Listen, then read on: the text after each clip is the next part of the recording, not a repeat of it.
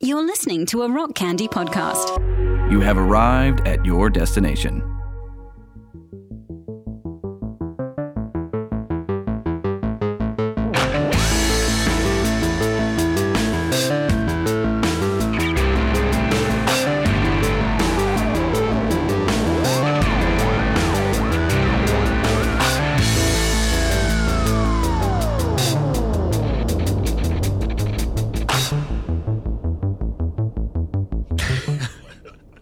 How do you feel about the word snot? How do I feel about the word snot? Yeah.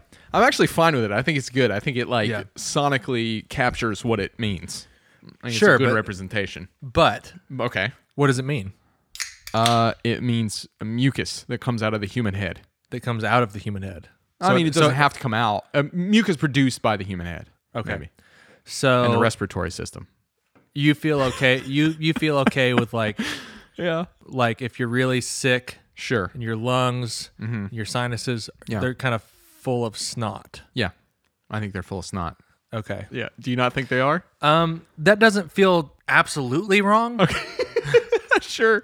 Okay. but it's a similar thing of like yeah. okay when you choose food, Yeah. spit it out onto a plate. Oh no. Okay. Uh huh. Eat it again. No. What? Like you can't like that feels so gross, yes, right? of course. Yeah. Because it hit air, I guess. Uh, there, there's a whole. I could talk. I'm not going to go into it. There's a Right. whole s- social psychology experimentation thing Sure. about this. Yeah, it basically doesn't count as part of you anymore.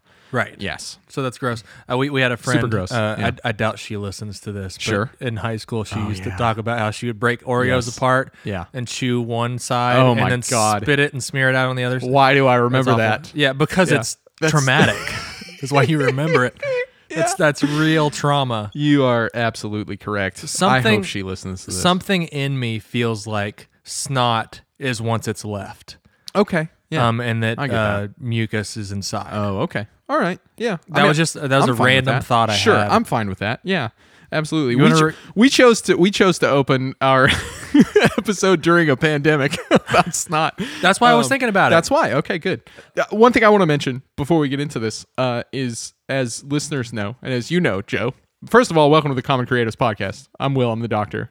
This Oh. is I'm I'm Joe the Maestro, and this is what you get if you're a first time listener. This is it.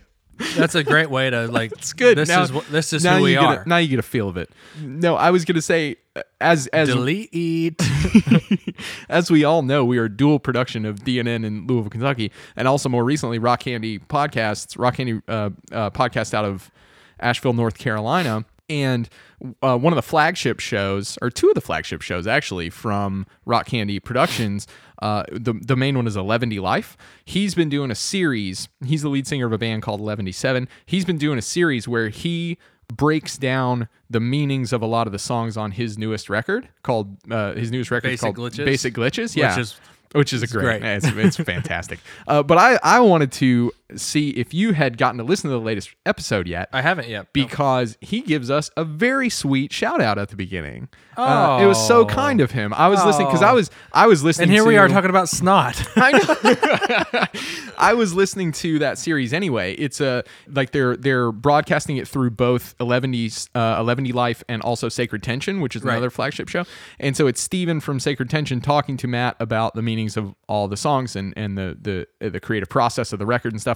And it's like four great episodes, so people should go listen to that. But he on the fourth episode, he gave us a really sweet uh, shout out, and he said that our podcast was great and would up your trivia game, which I never considered before. No. And I was like, you know, what? Interesting. Yeah. So Yeah. that was very nice of him, and I just wanted to say thanks, Matt, for doing that. Yeah, thanks, 'cause Matt. We appreciate it. All right, what are we talking about today, Joe? What do we got? what do we got on the docket? So um, this is uh, one of the first episodes where we've actually had a listener Yes, ask us. this was to- a suggestion. So was Golden Girls. yeah. so this is one of the. First, This I is said one, of. Yeah, no, I know. One of. I was just point. I wasn't correcting you. I was just pointing it out. it, feel, it felt like a Um, correction. Well, now you know. Don't get it wrong in the future. Okay. Um, so this was requested by a friend of ours who's also a listener. His name is Steve, and, and we're talking about a movie today that is one of his favorite movies. Yeah. Um, so this is a movie that I've, I've heard about for a long time. I'm not sure why I've never s- I Oh, hadn't seen it before. Oh, you hadn't seen it before this? Um, okay. Do I love this movie? Yes. yes, I do. yeah, you do. I loved this movie. Yeah. Like I'd, Yeah. I, I'd, I've, I'd actually seen a scene of the movie. So there's a scene of the movie where there's a guy sitting in a- on a toilet. Yes. And these two men walk in, they plug in a record player, and they start stomping around Yes. and singing a song to him while Hey, they boy. dance. Hey, boy. Yeah. And I'm like, ah, that's weird. Yes. And then I watched the feature and I'm like, I feel like I could make anything right Yes. now. Like I feel like I could just dream up all of my favorite things into one thing and just make it. Yeah. And that's exciting. Yes. You know what I mean? Yes, I agree. I was a little bit. I'm not gonna lie. When Uh-huh. we got the we got the message asking us to do this episode, I was like, And we have to do everyone we're at. right, yeah, of course. But this was one where it was like, okay, I understand how we might do an episode about that, Yeah. so let's do it.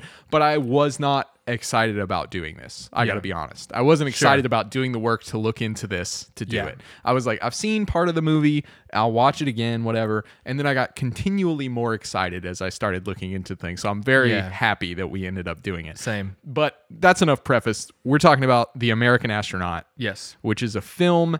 How would you categorize what what i- in blockbuster in the 1990s? Where would you go to find a VHS of the American astronaut, which never existed? You would go to it would be a Venn diagram Yeah. of the the genres. Yeah. You would go to the B westerns. Yes, You would go to the surrealist science fictions. yes, you would. and uh, the musical. Yes, So I think that's kind of what this is. I found a quote, and this is just from an article that I thought pretty well encapsulated it, which is a lot of what you just said. But it's a black and white comedy western, sci-fi, rockabilly, punk, surrealistic musical, yes, and and that's it. that's that's it. It is that. It is all of those things. Yeah. And it is wild. It's wild. So it's in black and white. It's uh, uh, an independent film, I guess, I suppose. uh, yeah, there's actually a really interesting uh, story to how this came to be. Okay. kind of. Yeah. Um, it's it's a little more broad stroke. It's not like a perfect Yeah. line. Yeah, yeah. So this guy's name's Corey Maccabee. Yes. He's a, a musician. Yep. Plays in a band. Yep. And the band is uh, what's the band called? What's the band called? The band is called Uh, the Billy Nair Show. The Billy Nair Show. Yes. Oh. and uh, the Billy Nair show composed the score, wrote the musical elements of this. Um, he's the singer of that band. Mm-hmm. Yes. he's a songwriter. Yep. performer. Yep.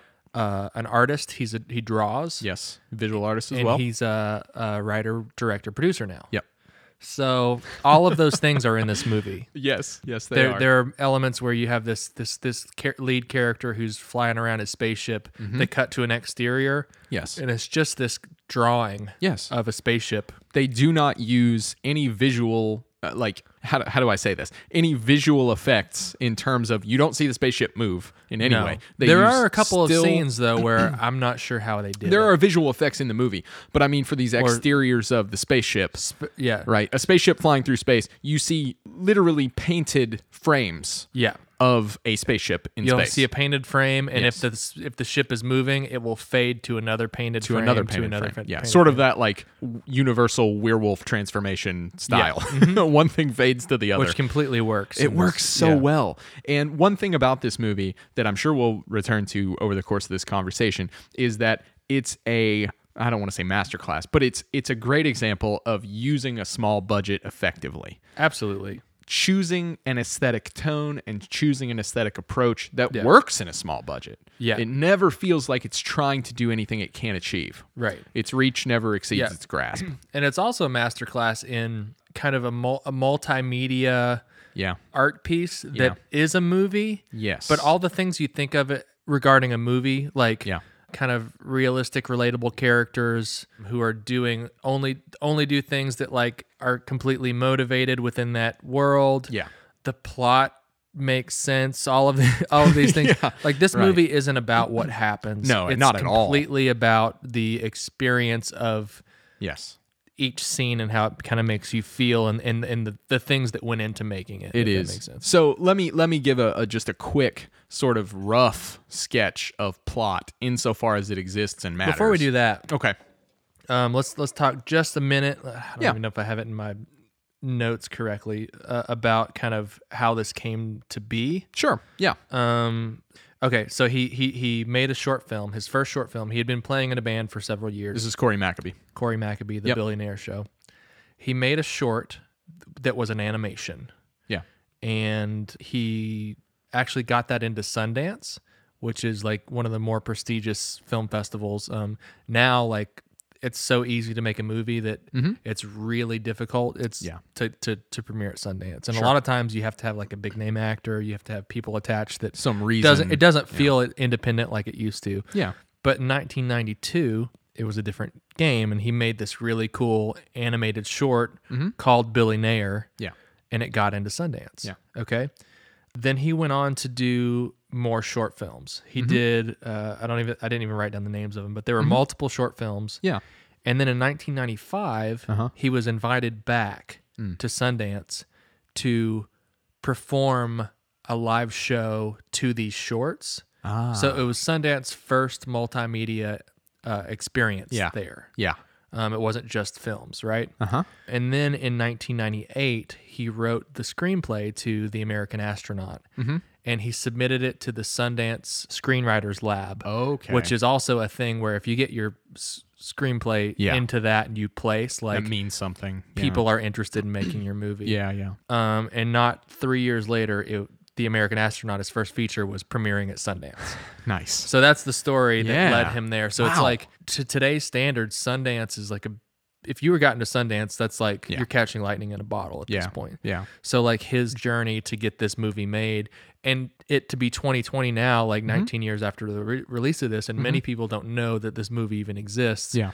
But the people who do, Yeah. including me now, Yeah. love it. Yes. Okay, so now let's talk about the movie. Okay. Sure. A rough plot, like you were. You were rough going- plot. I mean, there's really not. I don't. I don't want to get too in the weeds about the plot. We can bring out Because it points of it doesn't- because it, doesn't really matter. It's No. not you know. But it is about. It's a space western, a sci-fi space western, where the main character, who is played by Corey Maccabee, uh, the main character's name is Samuel Curtis. He is going to a place when the movie opens. He's going to a place called the Series Crossroads, which is essentially like a rough and tumble bar. On an asteroid in an asteroid belt somewhere in the solar system Yeah, between Mars and Jupiter. between Mars and Jupiter. Yes, absolutely. So he lands there and essentially he doesn't know this, but a an old teacher, mentor, buddy, friend ish, something. yeah, something named uh, an individual named Professor Hess is chasing him in order to ultimately kill him. We'll talk about the complications of that. It's uh, the rules It's very of this strange. movie are really strange and yeah. just they're fun. But he shows up there and he's bringing a cat. He's delivering a cat to someone Right. at this bar. And then when he delivers the cat, the individual, the other guy, gives him in return a quote, real live girl In a- in, in a a box, suitcase. In a suitcase. So it's some sort of cloned individual or something. Like the bartenders yeah. cloned this l- real life girl from Yeah. himself, and they were like, people don't need to know that because he's not a remarkably like Yeah. attractive person. And this brings us uh, this brings us to another conceit of this universe, which is that the genders are binary. There are men and women, and they are uh, marooned on different planets. Right. So Men are from Mars. Yes. Women are from Venus. Yeah. Exactly. And so this real live girl in a suitcase, right, or what will grow into a real live girl is incredibly precious in this only men world. And, not only that, but there are he goes to Mars. Is it Mars that he goes to? Uh, where he goes the and- workers. There's a lot of workers. Yeah, it's this like don't mining rem- colony sort I of don't thing. remember, but it would make sense. Yeah. The old men are from Mars. Women are like that's, yeah. And so there there are all these it's this dystopian thing where all these workers are and their only entertainment is to hear tales about women in, from men who have experienced women in But some ways. specifically, but spec- they yeah. there's a boy Yes. who is now 16 Yes. who once saw Yes. a woman's breast. And they refer to him in the film as the boy who actually saw a woman's breasts. yeah, Yes. that's his name. And he gets up on stage and does this kind of song and dance sort of thing, this Sings, performative. dances, yeah. And then at the end he goes, "It was soft and round." And, then, he, wa- walks off. That's his purpose. and his that purpose. and that in turn is supposed to Yeah. motivate the that motivates the workers. Yeah. Yeah. So having this real live girl in a suitcase makes yeah, sense. and the boys dress like uh it's like a Roman like sort of Cleopatra and Yeah. Thor at the same time. Yeah, exactly. And so the plot unfolds that uh, Samuel Curtis, this sort of rough and tumble space western sort of Han Solo y type, Yeah. uh, ends up stealing the boy or helping him escape. something like that. The Um, no, bo- he he, Oh, trades, the boy for yeah. the suitcase. So yes, so he gives the suitcase with the real live girl in order to get the boy who Right. saw a woman's breast. So the women Yeah. on Venus, um, they basically have Yeah. a stud male. they have one male there. um, that Yeah. they all Yes. uh, uh, th- they treat him very well until Right. the day he dies. Yes. But he his purpose is to Is to populate populate. women. Yeah, and I guess exactly. they send the, the boys off to Mars or something, right? Something, I suppose. and it their doesn't, the short answer is it doesn't really matter. doesn't really matter. Um, And their Yeah. stud, their he's Yeah. now an old man. Yes. just died. Just died, so Um, they I need forget- a. he had a name too. I It's like- don't know, and they need a boy. They need basically. a boy. So like Sam Yep. has been he's a he's a Han Solo type, right? He's like he's got oh he's got a new job. He's gonna go Mm-hmm. Yeah. do his job. Yeah. It's like it's like the you know or, Yeah. or or you know Firefly or any of these types of Sure. you know Space characters Western. Yeah. space western. And uh, so his job is to go get the boy, trade the boy for the girl in the suitcase. Mm-hmm. Yep. And then take the boy To and make a, a trade right. for Venus for a lot of money. Yes. And and while he is doing this, Professor Hess is, Is chasing trying him. to chase him down And Um, kill him. And kill him. Do we want to talk about that now? Because there's Yeah, a weird. might as well. We I might mean, as well. There's no So- structure to this nonsense. no, exactly. So the thing with Professor Hess is apparently they knew each other previously in Sam's life. Right. And s- Professor Hess has a grudge against Sam, Right. apparently. Now, the deal with Professor Hess is that he is completely evil, I suppose. I suppose. And so he he kills everyone indiscriminately for no reason. No reason. And because he has to kill people for no reason, if he, has a reason to kill he has you, a reason, he cannot. he cannot. So he wants to chase down Sam to forgive him so that he can kill him. Yeah. So that there's no problem anymore and now I can and kill Sam is always giving him a reason to not be forgiven.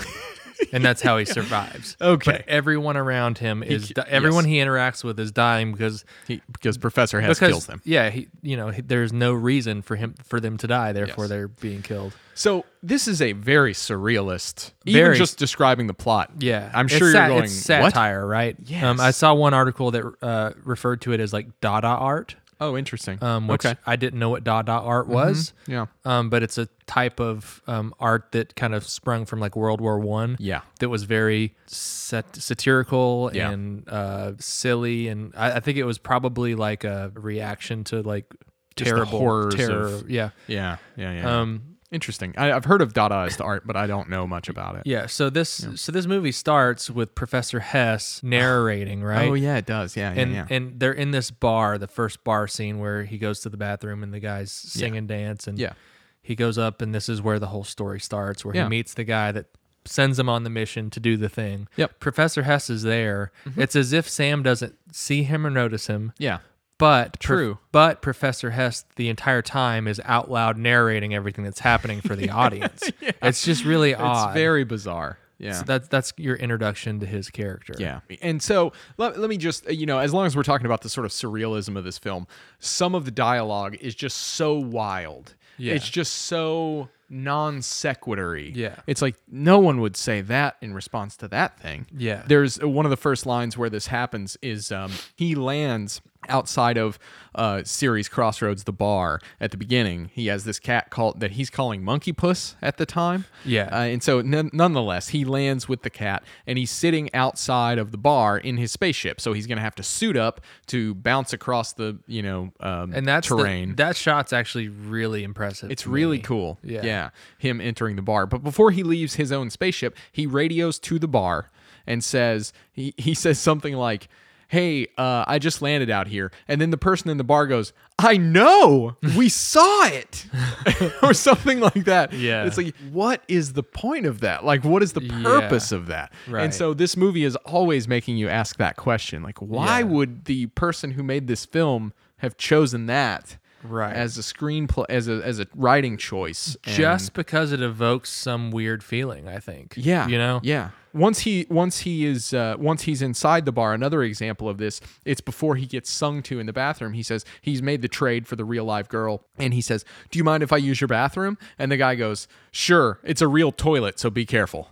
And then, and then he goes in, and once he goes in, two thugs essentially. These are sort of like goons or something, right? Yeah. They come into the bathroom, and you think that they're going to rough him up. Mm-hmm. And then what they do is they set up a record player, a turntable, put music on, and then start stomping and singing. and singing and doing a dance outside of the stall where he is pooping. and this whole time he's sitting on the toilet and he's kind of like he'll kind of stand up every now and then and look around but Yeah. then sit back down like Yeah, like yeah. he just takes it Yes. right and then at the end of the dance Yeah. they take a polaroid of him over and he's like what the Yeah, you know and he yeah. chases them out like it, it turns out like a buddy of his sent them in there and Uh-huh. Yeah. like It's just- all just about moment to moment feeling Yes.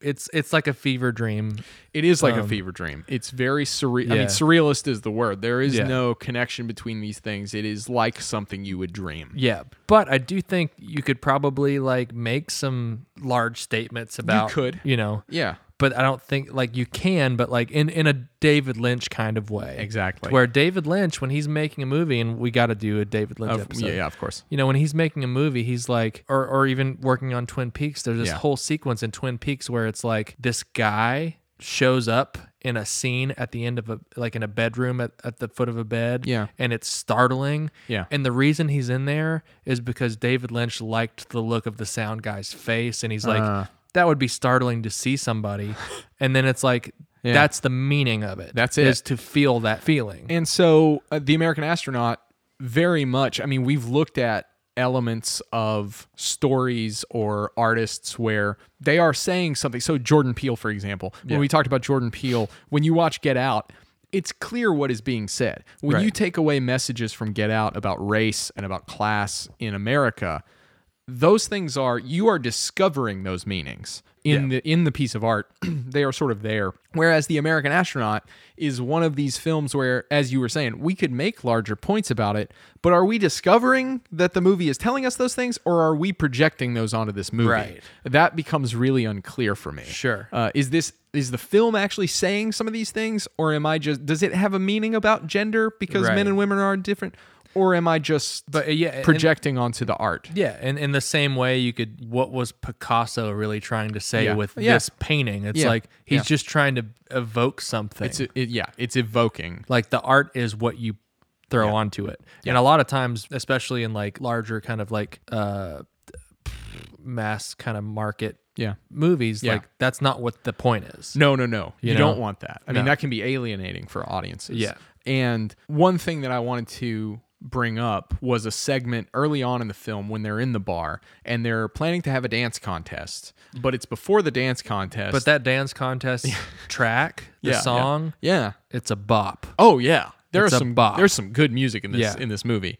But there's a section before the dance contest happens where they're in this bar and this very old character act- it's an old character actor who pl- is playing this weird barfly and he gets up and does he's kind of he's kind of the mc Yeah, he's for kind the of a dance stand-up con- comedian yeah, he does some Yeah. stand up comedy essentially.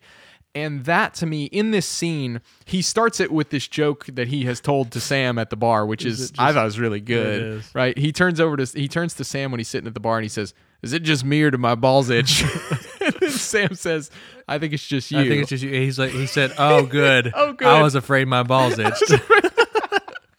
which is very good. Which is the only funny thing that he says. Yeah. and it gets no laugh when he no. tells it. And then he gets up on stage. Yeah. And then he says the the same joke Yeah. again. Yeah. And then after that, he goes into this entire Yeah. joke of uh, Hertz donut joke. Yeah. Where it's like it's kind of weird and tragic and Yeah. somebody going through their life like causing pain to people Uh-huh. Yeah. and then he dies Yeah. and like the whole time like the crowd is just cackling And with it- laughter as it gets darker and less funny, the crowd starts laughing harder.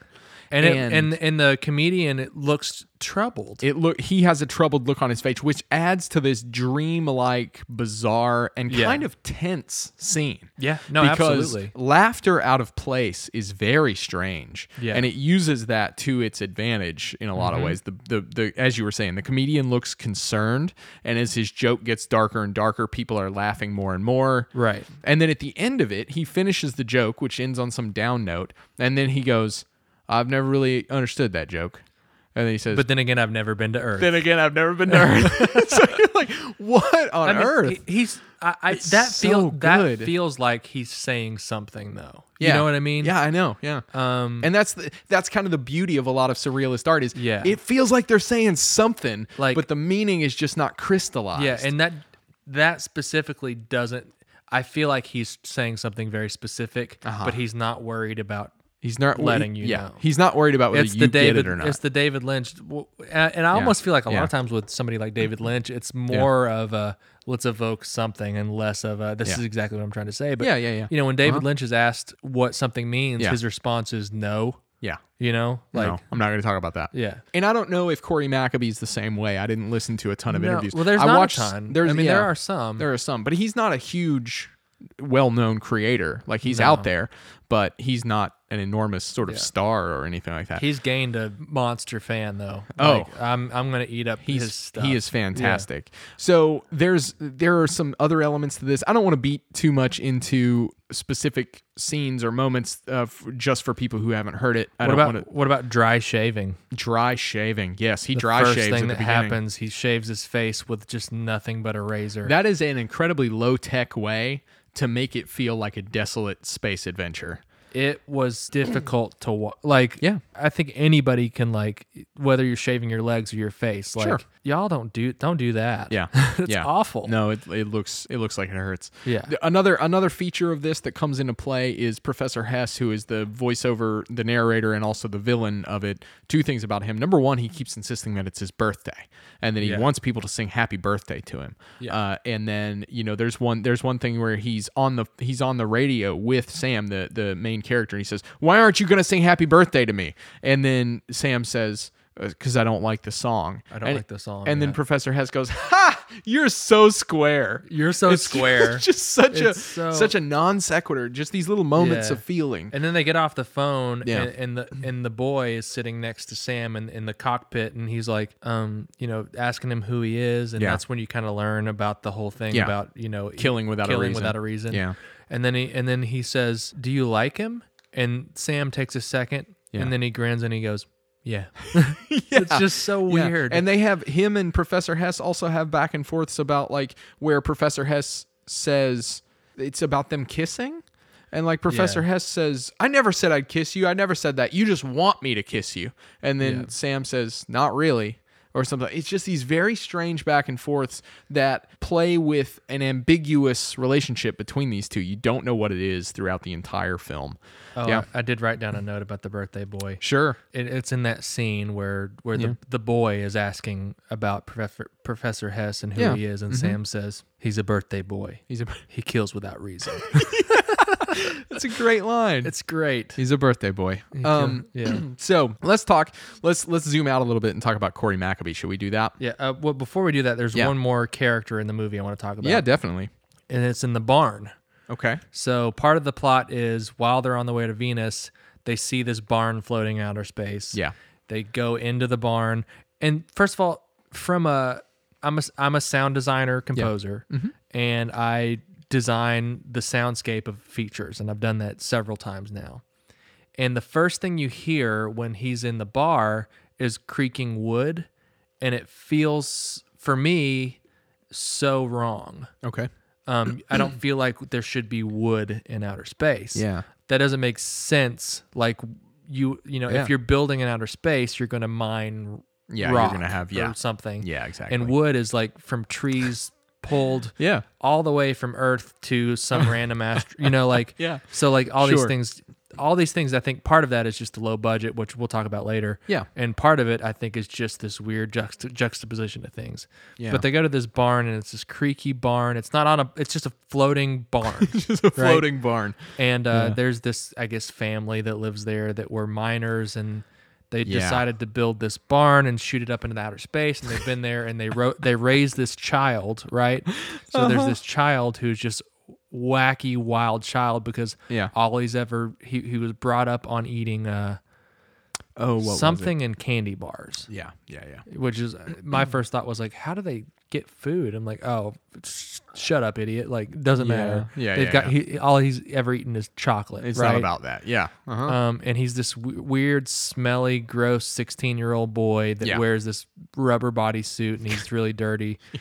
And they, it actually lines up with the plot because at the end, you know, like they give Venus him instead of the, the other boy. And Uh-huh. then, and then Sam raises the other boy as his own or whatever, whatever. And, and that's all. Um, but do you know who the, the boy, the boy is in the barn? No, I didn't come across That's that. James Ransone. Do you know who Okay. that is? Uh-uh. James Ransone. He was one of the leads in the first movie I ever worked on, Family Blood. Really? Yeah, Wow. he's the vampire in Family Blood. oh cool. and he plays one of the uh, adults. Oh, in man. it chapter two. so you got a direct line to American Yeah. astronaut here. That's And- fun. But what was so great about that Yeah, yeah. is that watching it, it feels like you're watching something that was shot on film in the '60s. uh huh. Yeah. and w- however they shot it, composed it, lit it, Yeah. it was the same way. yeah.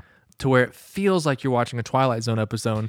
Episode. Yes. Not Yes. not in a sense of tone and feel. No, no. Yeah. Just the physical Production, production, yes. of it feels. I absolutely Yeah. have. I have that in my notes. I was I, I wrote down like something about the way that they use the low budget and the visual, just the images and the quality that they come up with gives me a Twilight Zone vibe. And I'm sure that's affected by the fact that it's a sci-fi Sure. theme, uh, but at the same time, it's very Yeah. So Twilight also, Zone-y. also like if if you're this is just from like a craft perspective. If you're making something in black and white, I mean, have you ever taken a picture? Mm-hmm. I do this all the time because I like black and white because I'm colorblind and it, I feel more confident Mm-hmm. with posting black and white stuff and I just like the aesthetic. Have you ever taken a picture of something that looks great in color and thrown a black and white filter on it and something just doesn't feel right? sure. It's because of contrast Yeah. um, and you don't think that way with color. Mm-hmm. I think that way with color more often. So a lot of times, the things that I take photos of that I find pleasing, Yeah. translate to black and white better Uh-huh. because I've never trusted color. Mm-hmm. So being red green colorblind, I can see yellow how you see yellow. I can Yeah. Mm-hmm. see blue how you see yellow blue, but I don't trust that that's yellow and blue. Yeah, yeah, it yeah. could be you know green and purple. It could Sure. be, but it's not. Yeah. But because of that, I've never relied on it. Yes. and I see things more in. I, I rely more on contrast than anything. Yes. Mm-hmm. So like when I drive up to a str- uh, a light, the contrast of red and green, red is a darker contrast. Yeah. And I've said that to many people who s- co- Yeah. are are normies, Yeah, yeah, yeah. normal vision people, and and, we don't notice. like they're like, no, it's like they're the same brightness. They're oh, like, right, no, right, right. no, the red's darker than the green. Yeah, yeah, yeah, yeah. But you don't, even though that may be you, you might be able to find your way to that. That's not where your head goes. right? Mm-hmm. Definitely. No, it's not. Um, my and that's all I have. To That's what you rely on. have. That's the distinction. That's the informational distinction that your eyes can pick up to distinguish the two. contrast. Yeah. Mm-hmm. So so the way they used to light things when they could only shoot in black and white. Uh-huh. If you were to see a colorized version of it, Yeah. it would look wacky. Yeah. Yeah. um, yeah. They just learned how black and white and contrast and colors translated. Yeah. Right. um, to where like something that's supposed to be blood Mm-hmm. could have been just some random color that looks good in black and white. Yeah. You know what I mean? Yeah, yeah, Doesn't matter definitely. what color it is. No, As of long course. as it looks it's about the the- contrast. the right contrast. Yeah. Yeah. Yeah. So I think part of it is that the way that they shot this movie was directly in line with how they used to have to do it. I gotcha. So Okay. the the contrasts are very hard. The lights Yes. are the the light is very hard, and their drop off is very distinct. Yes, and so that that it brings me to a point that I want to say. The, um, part of the visual presentation of this makes me sort of want to call it a noir, uh, Sure. because it's very It's those high shadows. contrast, Yeah. heavy shadow stuff like that. Um, and as you said, the drop off is big. So if something's happening in shadow, you just can't see it. A lot of negative space. Yes, exactly. And really creative ways to build scenes. Like there's Yeah. the scene where they're actually trading the the s- the suitcase of the the the small girl in it. Yes. which you never see. It's ju- it- no, it's you very don't surreal. see it. Doesn't. Yeah. it doesn't matter. you know it's a single take yeah. they walk into the room they walk past the camera Yeah. and then you see their shadows doing the talk see their shadows but the backlit. suitcase is right in front of the camera Yep. and then they leave Yeah. Mm-hmm. um, it's just Yeah. you know and part of that from like a very s- low production that might have been the best looking wall how do we do Mm-hmm. True. this that to where if you're shooting coverage True. in a room where with a bunch of boring walls this is more interesting f- Yes. visually. It, and and it leaves some. I mean, this is part of what is so well done with this movie being at a lower budget is he knows or the team knew how to ensure that your imagination does a lot of the work. So they know what they should try to portray and what they should try to just communicate by not portraying it. And that's kind of what they're doing in that scene where you don't even see the actors. Um, you just see their shadows Yeah. throughout that dialogue and that Right. back and forth. It's very, very smart. All right, you wanna you wanna take a break right there? Listen to something. Listen to a little Mm. commercial. I keep calling these commercials. These are spots for other other cool podcasts. I don't uh, I don't like referring to them as commercials. Because commercial feels It feels gross. it feels commercial commercial like oh I'm gonna go watch a commercial. Nobody's nobody's trying to scam your money away from you. no. from these. They're just trying to give you some cool stuff to listen to. oh maybe eventually. I mean, maybe like I'll I'll scam you, like don't Yeah. turn your back, but like at Yeah. the same time, these are just check this out. Hi, I'm Liam Hooper. And I'm Peterson Toscano. Together, we co host the Bible Bash podcast. Each month, we look into a different ancient story. We're curious to find insights into our own queer lives. We discuss these and share our findings with you. You can find the Bible Bash podcast pretty much anywhere you listen to podcasts. New episodes come out at the end of each month. And we're back. And we're back. So we were about to start talking about Corey McAbee before we took that break. Mackleby? Yeah, Tori, Corey McAbee. Hey, is he hey, question. Question. Is Yes. he related to Macklemore? you think? I think so. I think Yeah. that's how names work. Probably. So Corey McAbee was the writer, director, and star of The American Astronaut. Com- composer So- with his and band. composer. Yes, Yeah. the Billy Nair show. So I think it's safe to say he's the creative force behind this thing. Yeah. Uh, all all creative projects are collaborations. we talk about this all the time, but in this case, we have one strong voice. Yeah. That is, and one strong vision. So. I didn't know anything. I knew about the American astronaut. I didn't really know much of anything about Corey McAbee before we started this. I knew that it was a band was involved with the movie, and I knew that the star was the writer and director, but I didn't know anything else about him other than this movie Right. did you uh, what did you come on come upon that was interesting with regard to him and his work um, outside of just the American astronaut or is, are there any things you think are interesting is of him as a creator because of this film really I've only seen the American astronaut. I've I've seen Yeah. bits and pieces now of his other features and his other shorts. Sure. But there does seem to be a through line of aesthetic that I yeah admire and think is pretty cool. yep I don't know. I think for me, I mean, I think the thing about this that makes it interesting is Yeah. that like he's utilizing so many things to like. So for me, when I decided to write my first feature, uh-huh I wanted to make sure that I wasn't just writing a movie. Like I wanted to make sure I'm sharpening all the tools that I want to sharpen. Right. Uh-huh. yeah. So like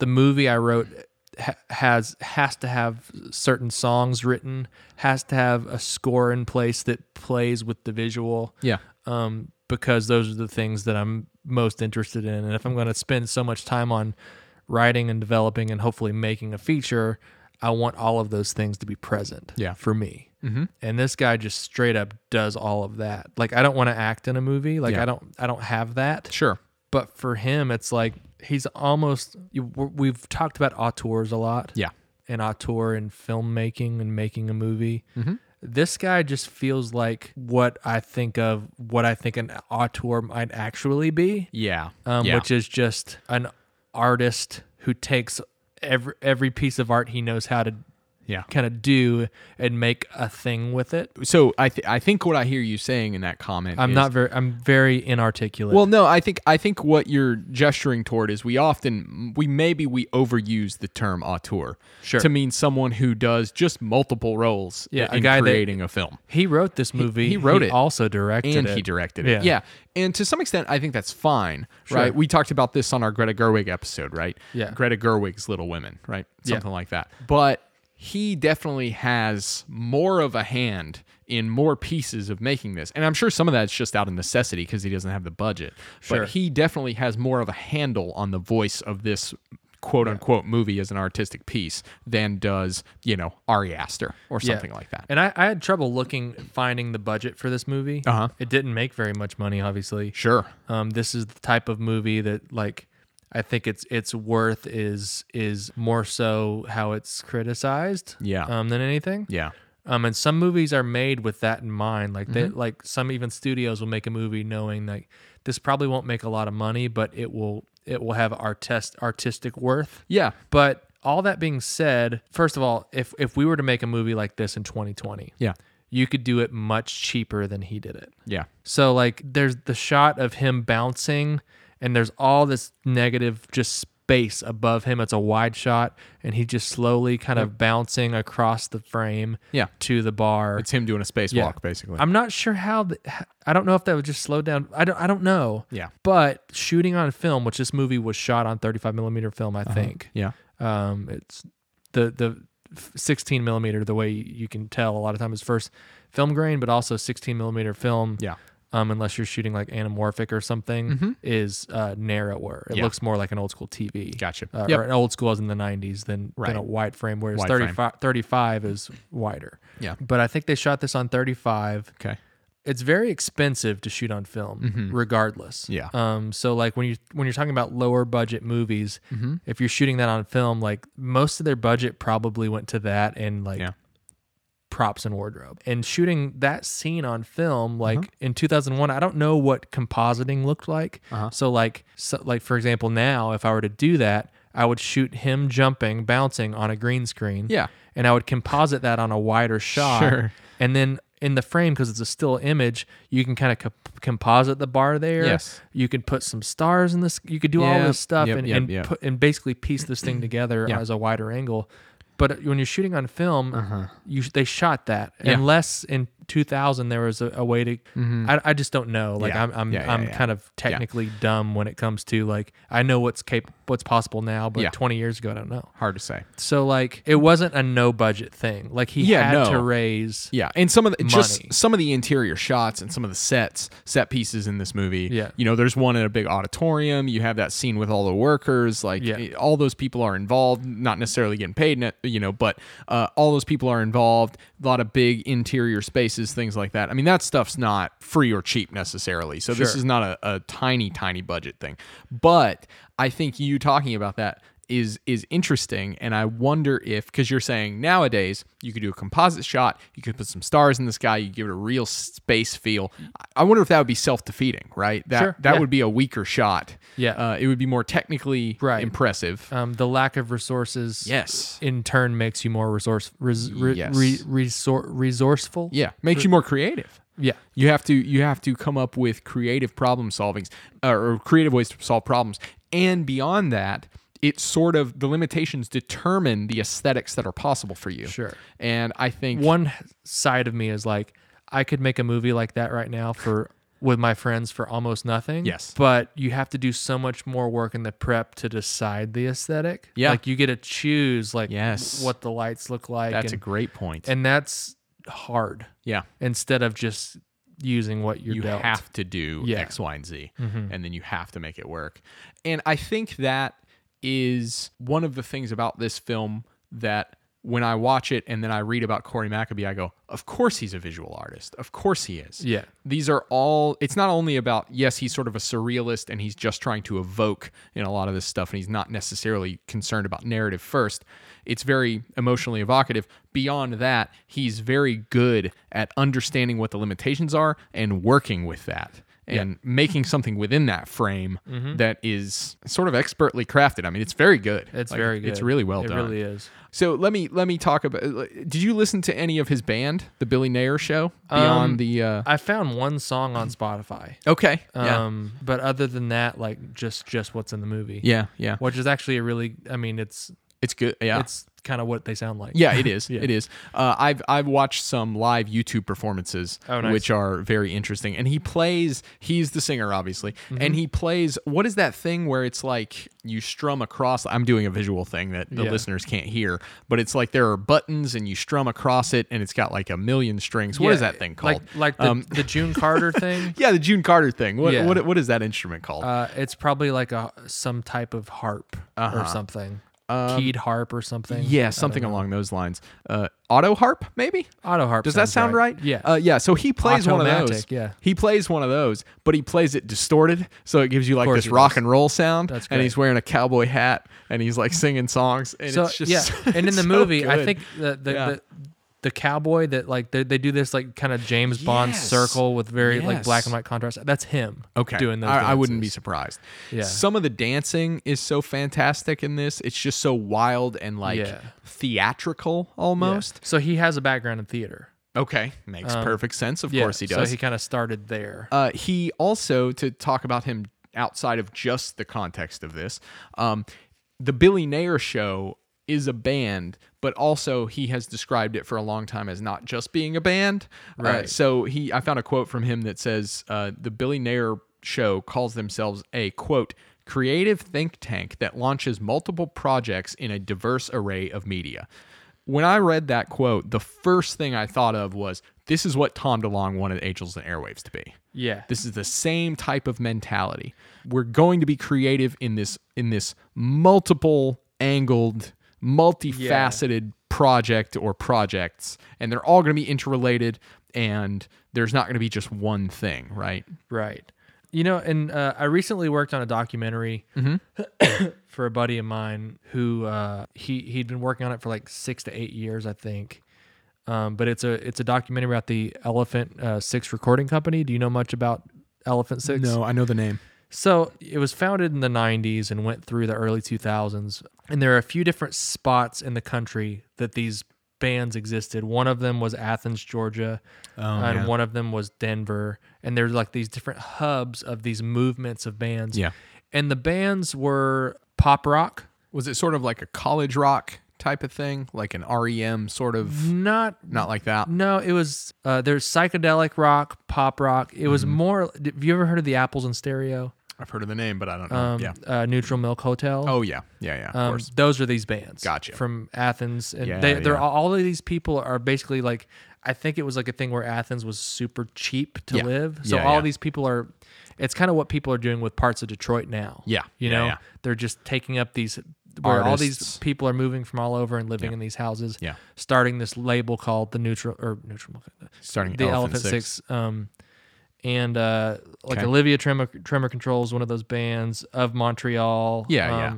All those bands, Elf Power, Sure. and the the sound, aesthetic, and feel of those bands is very similar. It's it's as if it, it's kind of like uh, the Billy Nair show without the rockabilly. Yeah. So like Yeah. there is like a certain like pop element. Yeah. But pop in the s- not in the sense of popularity, but in the sense Yeah. of like no, the aesthetic. the aesthetic Yeah. and Mm-hmm. the the melodies and like if you watch the apples in stereo they're not a super popular band they're very underground but, They're like, making pop the but- genre. yeah, exactly Yeah. and i found it interesting when i was kind of doing my research that like these and there are bands with the elephant 6 Mm-hmm. who are much more interested in the multi multimedia, Multimedia, so all yeah. these people were visual artists Yeah. filmmakers Yeah.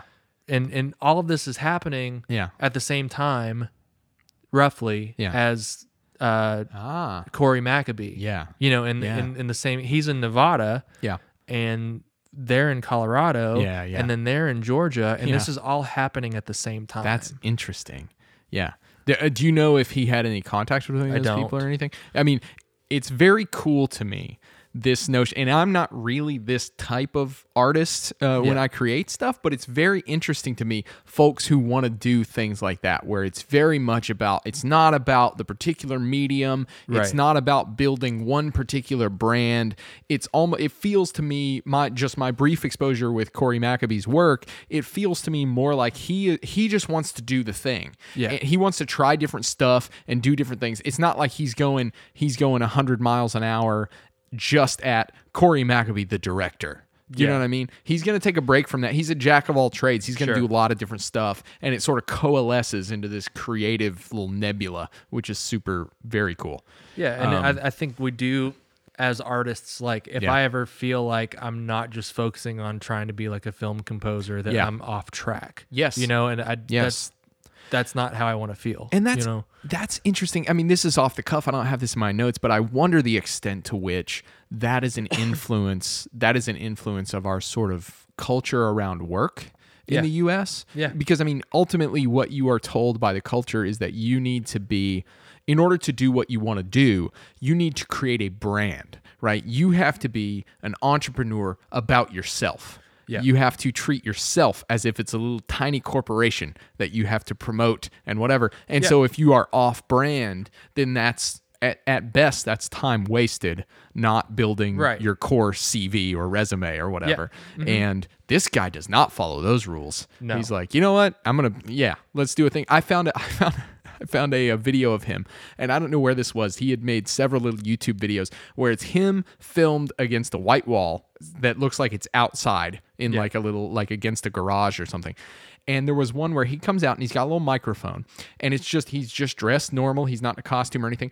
And he this beat plays in the background, this little like Casio keyboards type, boom, tsk, tsk, tsk, boom, tsk, tsk. and then he starts rapping or not rapping, just saying in rhythm the various groupings of animals, the names of groupings of animals. And when he says a particular animal, a little icon shows up on the white wall behind him uh, that they put in in post. But it's him being like, a murder of crows, a pride of lions, a blah. And he Mm-hmm. does, and it's like three minutes of him just that, just the names of groupings of animals. And he's Yeah. kind of moving along and he's like reading them off of a piece of paper. And it's like, what is that piece? Yeah.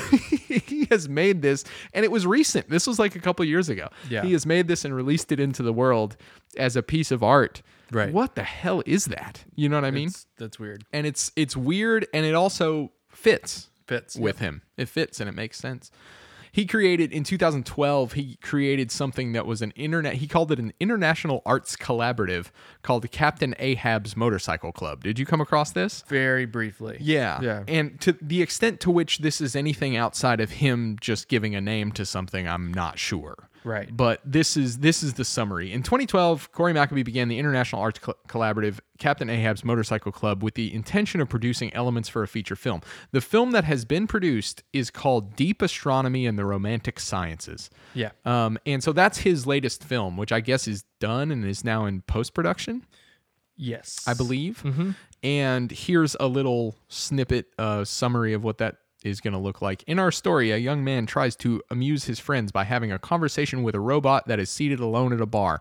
The conversation quickly becomes personal as he discovers her primary function to represent humanity based on a generalization created from all social media and wireless communications. To verify her calculations, she needs to participate in an impromptu conversation with a human, after which she will be launched into space as the immortal spokesperson of humanity. The young man realizes that he is being put on trial for the superficiality of his times. To prove she is wrong, he must first convince himself. And I think there's tons of room for nonsense in there. Yeah. but that's very pointed. It is. Yeah. Yeah. It's very pointed. And it's very much in the aesthetic of the American astronaut. It's Mm-hmm. very much this sort of lo fi space story. So I don't know. I think he's a, he's an interesting creator. He the, some things that he's done with this deep astronomy thing. I'm not really sure what that's going to look like. I saw I watched clips of him giving what he would call lectures. It's him in front of an audience with a with a uh, screen behind him with some words on it, and it's him talking about. It's not stand up comedy. It's almost like performance art. It's not Yeah. funny, but it's him talking about these space related themes as they re- as they relate to sort of human experience and stuff Yeah. like that. So I don't know. I don't I don't know how to classify him, and I think that's great. Yeah, I'm glad that I don't No, know how to I, I classify him. completely agree. So you got anything else to say about the American astronaut itself? I want to watch it again. You want to watch it again? Yeah, I do. Because Lot- it's just not about what happens. No, it's not. You know? Uh-uh. It's something that I think after you've seen it once, after you've sat and watched it, you could kind of put it on in the background and get some of the feel happening. You know what I mean? Yeah, It's just it's just very, jam to the music. Just jam to it. Yeah. Yeah. The music in it is very good. It's eclectic. How would you describe their I mean you did this a little bit, but how would you describe their music as it shows up in the American Astronaut, the Billy Nair music in yeah, it's it's uh, pop rock, some rockabilly, Yep. some punk rock, sort of, sort yeah, of, in kinda. the dance competition. Yeah, true. Even in just the way that they're playing. Yeah. Um, does feel very kind of Yeah. punk rock. Yeah. There are parts of it that are electronic. Like toward the beginning, there's some little electronic musical pieces and stuff. Mm-hmm. Yeah. He just seems like someone who is actively always trying to break down whatever sort of pigeonhole he might Yeah. find his art in. And I think that's really cool. It's just not, just using the things that he's interested in. yeah, You know? yeah. And I think that's something that we can, that we can, and I mean this for anybody listening as well, you can sort of use that as an inspiration to sort of try to think against the grain of how you usually create. Right. If you're a creator, make something new. break out Yeah. of what you're used to in terms of what you make Right. Mm-hmm. and how you make it um, and the inspir- and the, the sort of uh, inspirations that you're drawing on Yeah. well should we rate the american astronaut Yeah. Okay. I think so. excellent do you want to go first Uh, you go first. okay let me go first um, i liked this film a whole lot it um, there were a few parts that i felt were a little long for me um, and by that i mean it just strained my attention a little bit and that's Yeah. probably a failure of me more than of the film Yeah, that's your fault. It's my fault. But nonetheless, I think Corey Maccabee's a very interesting character, and it his whole vibe and aesthetic and, and what appears to be his creative philosophy really encapsulates well into the American astronaut. Yeah. So I am going to give the American astronaut a seven point eight out of ten. You know, that's just I think it's good. It's a good rating. It's not Yeah. like my favorite movie of all time, Sure. but it's good. It's interesting. It was worth watching. I'm glad we did it. 7.8 out of 10. Hey, boy. Hey, boy. That's what I'm going to give it. Hey, boys. Hey, boys. Yeah. You keep. You keep I know I keep giving the singular, but it's Yeah. fine. Uh, That's how the song goes. So, whatever. Yeah. 7.8 out of 10. Hey, boy. Hey, boy. yeah. Yeah. That's all I want. That's all you wanted. I'm gonna rate it a little higher. Okay. Um, because I think uh, it's funny because I actually wrote down what was your. Did you say seven point eight? 7.8. It's so funny. I in my notes I put seven point eight down. Okay. but just in talking about it Yeah. and and kind of remembering the f- like the grin on my face while watching that movie Yeah. i'm gonna bump it up an entire point Wow. i'm going 8.8 Nice. 8.8 and i've tried to think i was like is it gonna be 8.8 hurt hurts do- hurt donuts or hurts donuts Yeah. but i think i'm gonna go with uh 8.8 birthday boys Birthday boys. Yeah. I like that. That's Yeah. very good. All right. So 7.8 and 8.8, respectively, the definitive take Yeah. on the American so astronaut. many people are gonna watch this movie and just not care I know, and that's fine. But That's okay. you should you should go check out the American Astronaut. It's weird. It's cool. It's it's worth watching. It's the best black and white comedy western sci-fi rockabilly punk surrealistic musical that you will watch this year.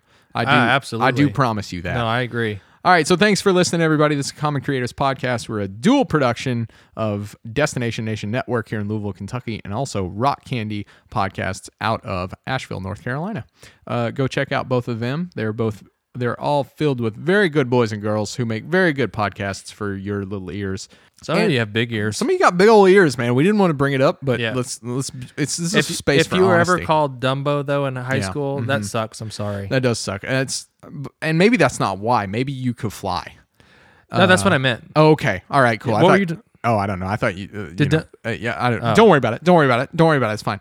Uh, you can also check us out on Instagram at Common Creatives Podcast, or you can email us with your ideas uh, for what we should do episodes on in the future at Common Creatives Podcast at gmail.com. Reach out, slide into those DMs. Let us know. What do you want us to talk about? We talked about the American astronaut, for God's sake. We'll talk about probably whatever it is that you want to hear Yeah. about. Hey, hey, Ste So- thanks Steve for giving us the push to watch this movie. Yeah, that's true. Thanks, Steve. We appreciate it. It was worth it. But that's it though. That's all. That's you all, get. that's the only thing you're getting a thank you Yeah. for. Um, No, absolutely. Other than that, you're garbage. Okay, so um, thanks for listening. Check out uh, all that stuff that I mentioned. And in terms of space western rockabilly, hey boy, hey boy, birthday boys who kill for no reason and have guns that turn people into sand, would you say that you concur, Doctor? damp sand, which makes sense. Yeah, it does. it would be Uh, damp.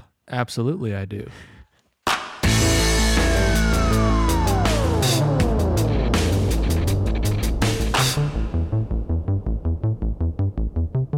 Thank you for listening, DNN. To find out more, visit rockcandyrecordings.com.